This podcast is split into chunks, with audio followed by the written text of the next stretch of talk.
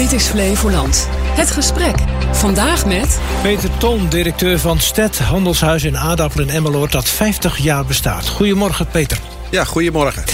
Stet, waar staat het eigenlijk voor? Het staat in hoofdletters. Denk, Ja, ik. misschien is het een afkorting. Ja, dat zou je denken dat het een afkorting is, maar dat is het niet. Het is een familienaam. Eh, er is eh, een, een heer Stet, een jongeman... die eh, vanuit eh, Noord-Holland eh, zich vestigde eh, in Emmeloord. eh, eind jaren 60. Dus zo is de familienaam in, in de Noordoostpolder terechtgekomen. Juist.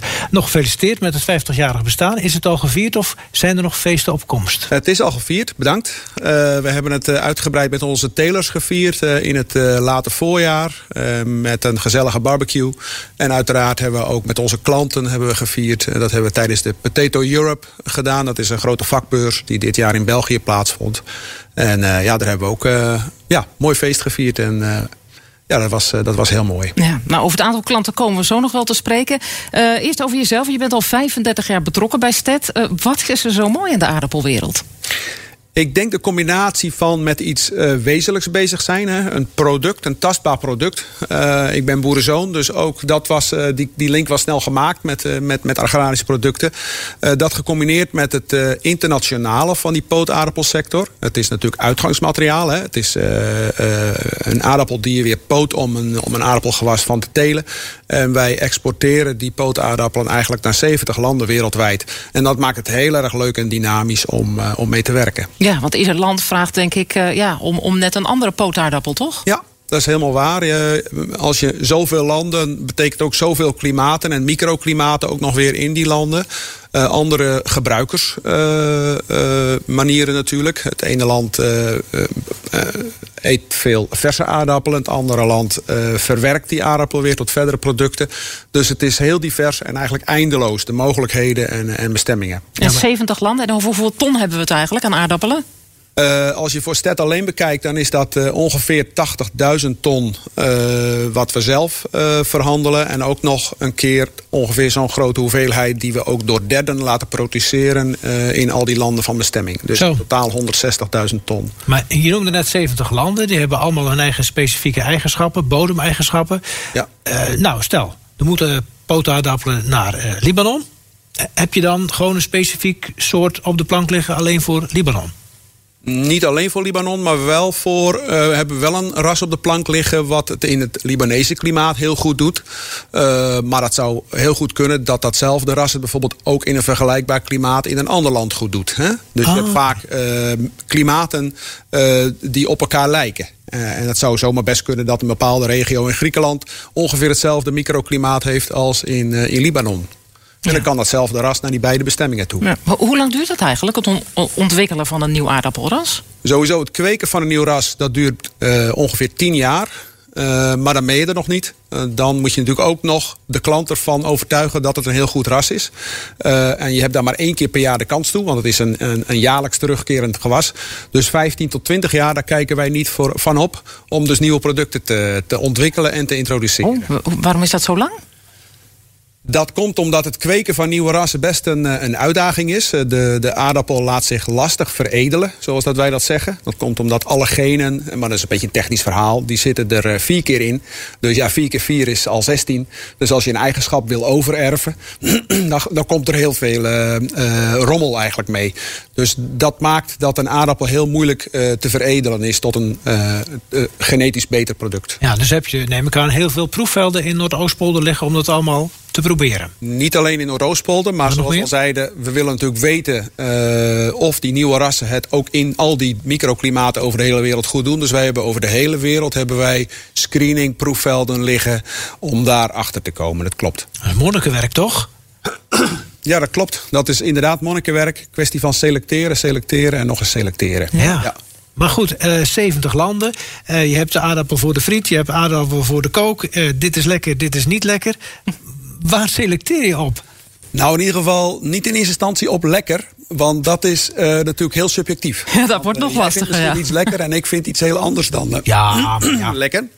Het heeft vaak met gebruiksdoeleinden te maken. Dus uh, wat wil je uiteindelijk van het product maken? Een frietje, een chips, of wil je er aardappelmeel van maken of puree? Uh, dus daar selecteren we op, op, op, de eigenschappen. Maar natuurlijk ook op heel veel eigenschappen die het makkelijker maken om zo'n aardappel te telen. En wat de laatste jaren steeds belangrijker wordt, is ja, dat wil je met zo min mogelijk footprint doen.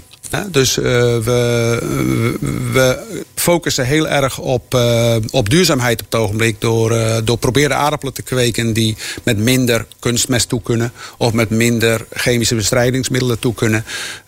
doordat we ze resistenter maken tegen ziektes. En dat we ze toleranter maken tegen moeilijkere klimaten. Warmere klimaten of drogere klimaten. Ja, nu we het over klimaat hebben. Het KNMI kwam deze week met nieuwe klimaatscenario's.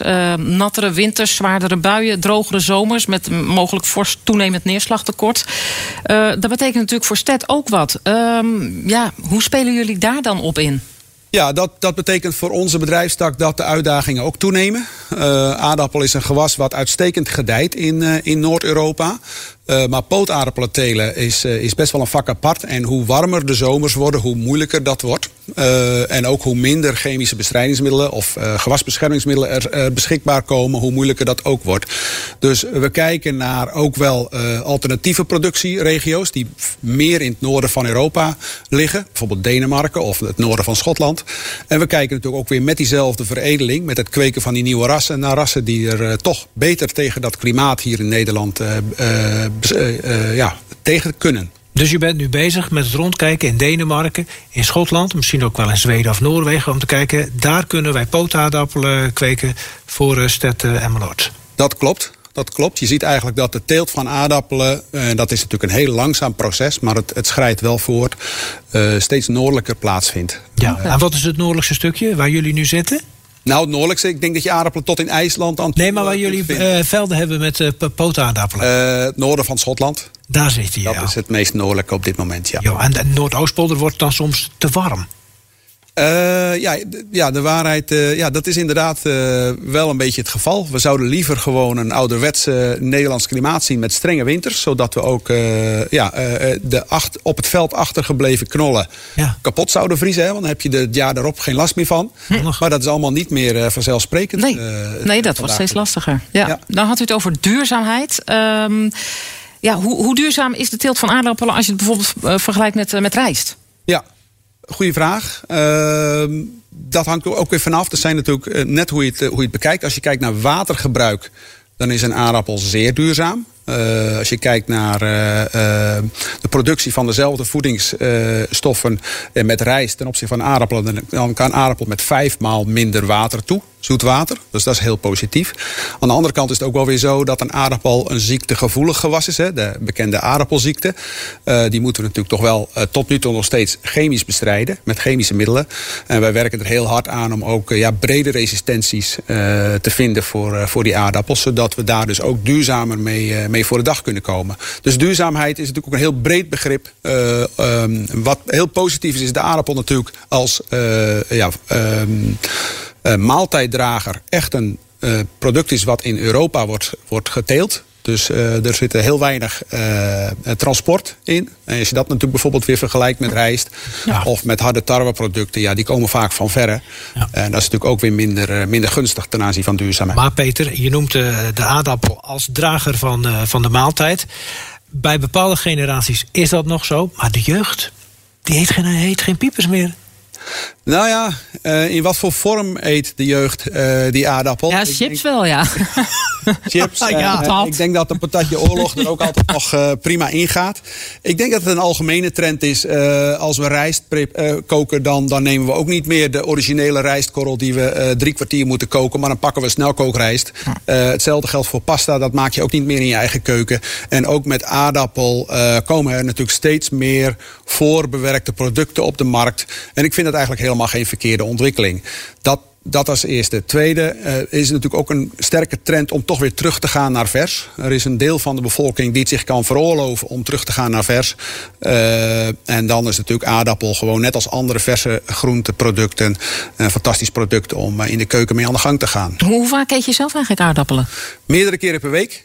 Maar niet zoals vroeger bij ons dat wij klein waren, uh, zeven maal per week. Zo gek is het niet. uh, ik waardeer ook zeker ook een, een pasta of een rijstgerecht. Maar toch zeker drie, vier keer per week nog wel. Ja, dat kan ook bijna niet anders. Nee, nee dat snap ik. Dat, dat ben je toch wel aan je stand verplicht. Ja. ja. Dankjewel voor, het, voor dit gesprek. Heel graag gedaan en bedankt. Peter Ton was dat, directeur van STET.